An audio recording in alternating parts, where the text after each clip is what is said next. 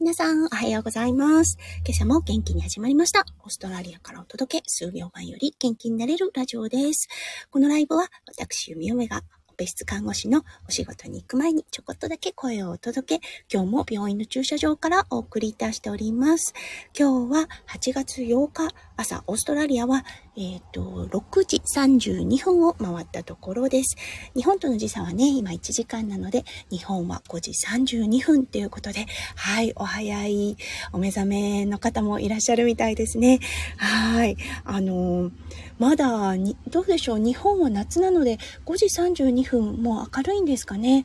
オーストラリアは今やっと明るくなりました。数週間前のね、この朝ライブ、まだ真っ暗だったので、ああ、やっぱり、あの、春が近づいてきてるなって感じます。はい。そう、今日だったんですが、て、あの、テーマに選ばせていただきました。オペ室の麻薬の管理っていうことで、はい、あの、麻薬をオペ室で扱っているのかっって思いますよね。はい。扱ってるんですね。うん。メインとしてはやっぱり痛み止め、そしてね、常習性のある薬、うん。あの、ちょっと患者さんの不安を和らげる、リラックスさせる薬であるとか、はい、これが、これらが管理対象になります。はい、あとですね、あの、よく本当に麻薬といえば、あの、うん、イメージされる方もいらっしゃると思いますが、コカインですね。はい、これは、あの、鼻の手術の時に使います。うん、っていうのは、強力な、あの、血管収縮剤という形になるので、どうしてもね、あの、術中、お鼻の手術をする場合って、あの、鼻血が出やすい場所なんですよね。そう、その時に、あの出頭医の方がね、どうしても、あの、術中の出血コントロールをしたいという場合は、はい、コカインの利用、使用もあります。うん。そうなってくるとね、えー、えー、怖いコカインとか使われてとか、モルヒネとか使われて、どうしよう、あの、常習するようになってしまったら、そう、あの、中毒になってしまったらって思う方も多分多いと思います。うん。すごくね、あの、私も、弓嫁自身もオペ室で痛み止めで、あの、もう看護の勉強をしてる時からですよね。看護の勉強をしている時からモルヒネを患者さんに投薬することを勉強して、えー、なんだろう、中毒を作り出すお手伝いをしてるんじゃないかって思ったこともあるんですね。さ、ただ、あの、勉強もちろんするんですけれども、はい。痛みがある場合のモノフィネだったりとかは、絶対に中毒を呼びません。はい。中毒を起こすのは、やはりですね、あの、痛みがないのにモルヒネを利用し始めるという形になると、これは中毒になり得る可能性があるうん、あの、という形になります。そう、痛みがね、その中毒を相殺するんですよね。うん、だから、あの、患者さんにね、例えば、術後で、あの、持ってるか、あの、された方もいるかと思うんですが、ボタンを押すタイプのね、痛み止めの投薬ってあるんですね。そう、患者さんがコントロールする、あの、投薬うん、痛み止めっていう形なんですけれども、はい、それだったんですけれども、うん、やっぱりね、質問されるんです。私、あの、中毒になりたくないんで、押したくないんですっていう方がいらっしゃる場合は、必ずこの、あの、説明を入れます。そう、痛みがある限りは、絶対に中毒にはならないので、安心して使ってください、とのことです。そしてね、あの、ボタンだったんですけれども、ね、あの、際限なく押してしまったら際限なく薬が注入されるんじゃないかっていうイメージをね持たれる方多いと思うんですがあれはあのお医者様がね投薬をちゃんと管理しています。例えば1回押しますね。そして1回の量の投薬がされます。その後5分間の間例えば10分間の間もいらっしゃるかもしれませんけども、5分間の間、全く何度ボタンを押しても投薬ができないような形になってます。はい。そしてまた5分経った後のボタンを押すと、また投薬がされるっていった感じでね、うん、あの、絶対に押しすぎるっていうことはないような状態になるので、もしね、あのボタンに関してすごくね、怖いなって思う方がいたら、はい、そちらの方も安心なさってください。はい、じゃあね、麻酔の方、麻酔というか、あの、投薬、オペ室の麻薬管理の方に戻りましょうか。うん。そう、オペ室でね、管理されてる麻薬、やっぱり痛み止めがメインですね。うん。で、どんな痛み止めのタイプがあるかっていうと、あの、要はですね、うん。すべて、まあ、ほ、ほぼほぼすべてが痛み止めです。で、その痛み止めの種類だったんですけれども、うん、早く効くか、ど、そして、どれだけの期間効くのか、うん、そして、えっ、ー、と、そうですね、即効性と、あの、長引く、どれくらい長、体の中に痛み止めが、うん、効く状態になるのかっていう違いがメインかなって思います。はい。うん。なのでね、あの、先生が患者さんの容態を見て、あの、弓嫁に指示をします。はい。これ看護師さんがし、あの、管理するんですかって思われる方もいらっしゃるかもしれませんね。はい、これ、あの、弓嫁新人の時はものすごく違和感があったんですね。お医者さんと一緒に働いてるんだから、お医者さんが麻薬の管理を、麻薬室というかね、各オペ室に麻薬の金庫があるんですけれど、金庫というか、うん、麻薬庫があるんですけれどけれども、はい、その鍵を、あの、持たされるのが麻酔の看護師なんですね。そう。だからね、もうすっごいドキドキしてたんです。病棟で働いていた時は、各病棟に一つ麻薬庫、うん、麻薬を保管しているあの、なんて言うんでしょう。金庫みたいなのがあるんですね。そして、その病棟の一番上のリーダーと言われる人が、その鍵を持ちます。なのでね、新人の時はほとんど持つことなかったんですよね。それが、あのオペ室に来て、そう、初めて自分で持たされることになって、それも一日中持たされることになって、もうめちゃめちゃ緊張したのを覚えてます。はい、あの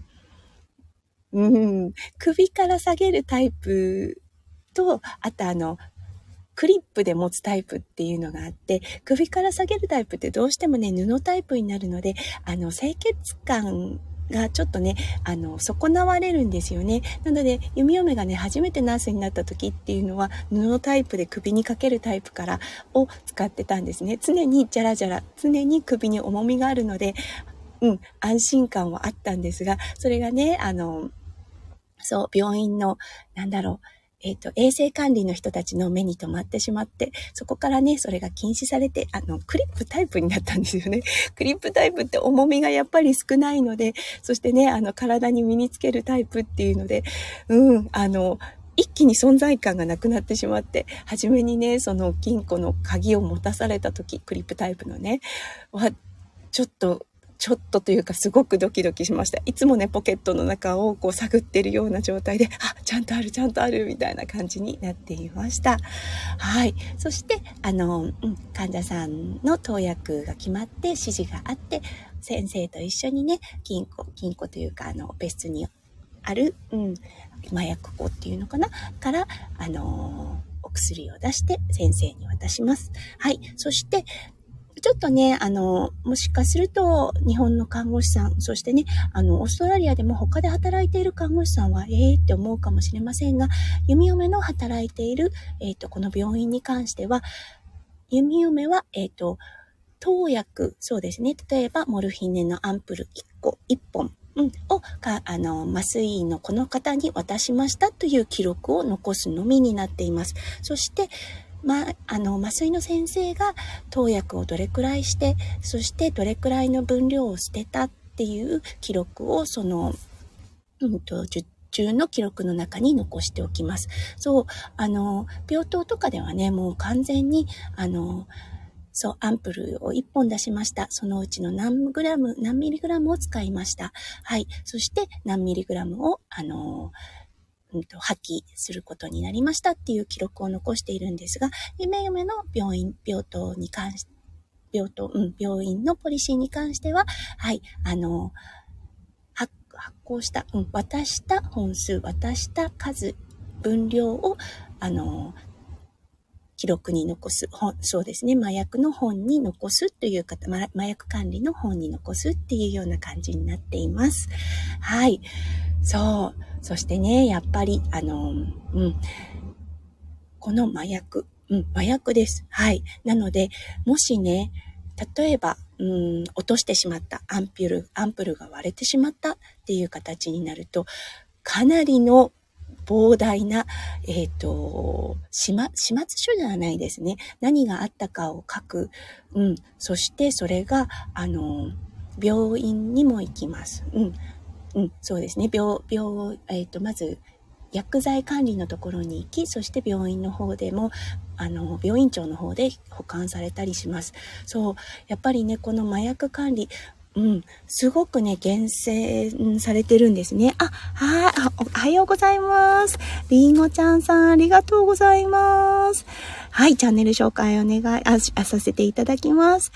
育乳の教科書。はい、運もお胸も上げる育乳専門家。ビバスト、触りたくなる美肌作り。毎朝、毎朝ライブ、えっ、ー、と、7時25分頃、プラスゲリラという形で、はい、ありがとうございます。はい、今日はね、ちょっとね、麻薬の管理をし、あの、オペ室においてのね、麻薬の管理っていうお話をさせていただきました。うん、オーストラリアにおいて、そしてね、麻酔室というか、オペ室に関しての、ま、麻薬の管理っていう感じなので、ちょっとね、あの、コアというか専門な部分になるんですが、はい、あの、やっぱりね、うん、落としてしまったりすると、膨大な始末始末書を書かされる形になります。そしてね、すごくあの、あ自分が落としたらまだいいんですよね。はい、あの自分の責任なんですけれども、例えば先生に渡した、その後に先生が落としたってなっても、始末書はね、あの、鍵を持っている弓嫁の仕事になります。となるとね、ああ、ごめんなさいって言われるんですけれども、ああ、こんなに忙しいのにまた始末書かっていう感じになって、ちょっとね、あの、なってしまいます。はい。そうなんです。りんごちゃんさん。はい。マニアックな内容となってます。そうなんです。りんごちゃんさん。落とす人もいます。どうしてもね、あの、ツルツル滑るんですよね。あの、小さなアンプルになるので、だいたいね、あの、1ミリとか2ミリの世界になるので、うん、アンピュール自体が落ちる。そしてね、例えばアンピュールを、アンピュール、アンプルか、アンプルを割った時にですね、あの、手も割ってしまっ手も切ってしまったってなるとそれ使えなくなっちゃうんですよねそうなるとこれもあの始末書の対象になってくるのではいこれまたあのうんめんどくさい紙の、はい。そしてね、それを、あの、病院のな、病院の方にファックスをしてっていう感じになってくるので、はい、大変です。はい、それより大変なことがあるんですよね。はい。それは、あの、例えばね、朝、あの、病院で鍵をもらいました。うん。そして、えっ、ー、と、鍵を渡してくれたナース、そううん。通常ですと、ボスなんですけれども、はい、市長さんと私で、ま、あの、その麻薬の、麻薬庫の方に行って、開けて、最初のチェックをするんですね。その時に数が合わなかった時です。はい、これは大きな、大きな問題となります。うん。必ず朝一番、そして、えっ、ー、と、引き継ぎの時、うん、引き継ぎがある場合は引き継ぎの時ですね。通常だいたい12時半から1時の時。そして、えっ、ー、と、オペ室が、オペ室の稼働が終わった時に必ず2人で、あの、数の管理、数の確認っていうのをするんですね。うん。なのに次の朝行った時に数が合わなかったってなるともうこれは大きな大きな問題です。うん、弓嫁も実際にね、会ったことはないんですが、何度も何度も行く病院で聞いたことがあります。はい、あの、うん、すごく残念なことなんですが、ナースたち、もしくは先生たちが、あの、中毒者になってるっていうこともあります。はい。なので、すごくね、あの、大事なんですね。この管理っていうのが。うん。なんか、病、弓嫁がね、看護の大学に行ってた時は、本当に先生からいろんな話を、ももちろんね、怖がらせるためだと思うんです。そのため、その、怖がうんと、その記憶が残って管理をしっかりしようというあの気持ちが備え付けられるな備え付けられるのでおそらく、うん、こういうふうなあのちょっと脅しじゃないですけれども先生からあのいろんなことを言われるんですが、うん、中には、えーと、ゴム栓があるようなタイプの、うんと、アンピュールもあるんですがそれをうまくあの、キャップをうまく外して、ゴム栓から、え、ー、と、麻薬を取って、その中にせ、え、ー、と、生理食塩水を入れて、も、あの、あたかも開いていないかのようにして、している、あの、ことがありましたとかいうようなね、ことが言われたりするんです。もうそうなってくるとね、もうプロレベルとなるので、あの、見つけるのは難しいとなると思うんですけれども、ちょっとドキドキしますよね。そして残念なことに、やっぱりね、中毒になる人っているんですよね。うん。ねえ、もうドキドキですよね。はい。ん？あ、りんごちゃんさん。そう、なかったの。うん。あ、そうなんですよ。本当に。あの、そう。だから本数が合わなくなると、もう一気にあの視聴の、視聴レベルの形になります。まずね、一番最初に言われるのが、その1日前の2人で確認した人たちが本当にかあのちゃんと確認をしたのか、うん、数のえっ、ー、と、記入漏れとかではないかっていうようなことを確認します。それも大丈夫な場合は、その日、その前の日のね、あの、看護師さんに連絡が入り、その看護師さん、うん、もう来なければならないですね。病院に来て、あの、1日前の、うん、患者さんのリストをプリントアウトして、そう、投薬、あの、記入漏れがなかったどうかなかったかどうかを確認していきます。どうしてもね、オペ室ってなるので、緊急時っていうのがあります。はい。この緊急時の時に、あの、そう、鍵を開けて、投薬、うん、アンプルを渡して、それを記入するのを忘れたっていうことも中にはあるので、そういう記入漏れっていうのがないかどうかの確認等をします。それでも見つからない場合は、もう本当に市長さんに任せられる感じになります。うん、ちょっとね、あの、おかしいなっていう場合は警察が来ます。うん、警察が来て、警察の介入のもと、はい、これ、あの、もう、そこから、そうですね。いろんな方の質問があってっていう感じになってくるんですね。そこまで大掛かりなことを弓嫁のこの病院ではまだしたことがないです。うん。そう。でも、あることはあります。なのでね、やっぱりあの麻薬の管理ってとってもとっても責任感があるなって思うんですね。どうしてもね、毎日していることなので、あの、ふっとね、力が抜けてしまうこともあるんですが、何かあった時はね、本当に大掛かりな作業となるので、この麻薬管理、はい、あの、気合をね、しっかり気合を 気合を、うん、気持ちを引き締めて、あの、そう、投薬、投薬は弓嫁たちはしないですね。あの、